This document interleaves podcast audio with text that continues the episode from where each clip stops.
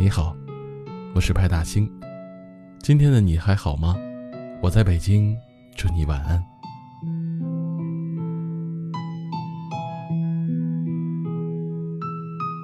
人生就像是一本厚厚的书，每一页都记载着不同的生活。有的人写的是喜剧，有的人写的是悲剧，但大部分的人都介于悲喜之间，一边流泪。一边微笑。有人说，没有在深夜里痛哭过的人，不足以谈人生。白天的你沉稳老练，对待任何事情都云淡风轻；夜晚的你情绪泛滥，总有一个人牵动着你的心情，总有一件事拉扯着你的神经。越来越紧的生活节奏，让成年人。很少拥有属于自己的时间，偶尔想喘口气都不知道去哪里，偶尔想说说话，都不知道该找谁。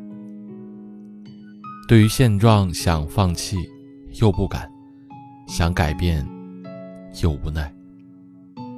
看看你自己，是不是也是这样子的呢？有一天刷微博的时候，我看到这样的一句话。这个世界除了朝九晚五，还有很多人要加班到深夜。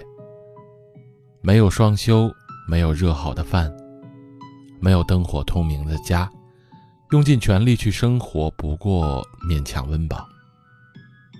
生活不会总是一片黑暗，你想要的终会到来，但是要努力呀。当你觉得自己不容易的时候，看看周围的人。又有几个比你容易呢？所有登上山顶的人都曾受着旁人无法想象的压力。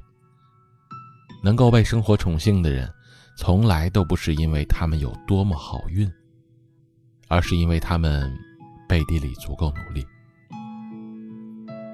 你想要星星，那就去自己摘呢；你想要月亮，那就去自己追。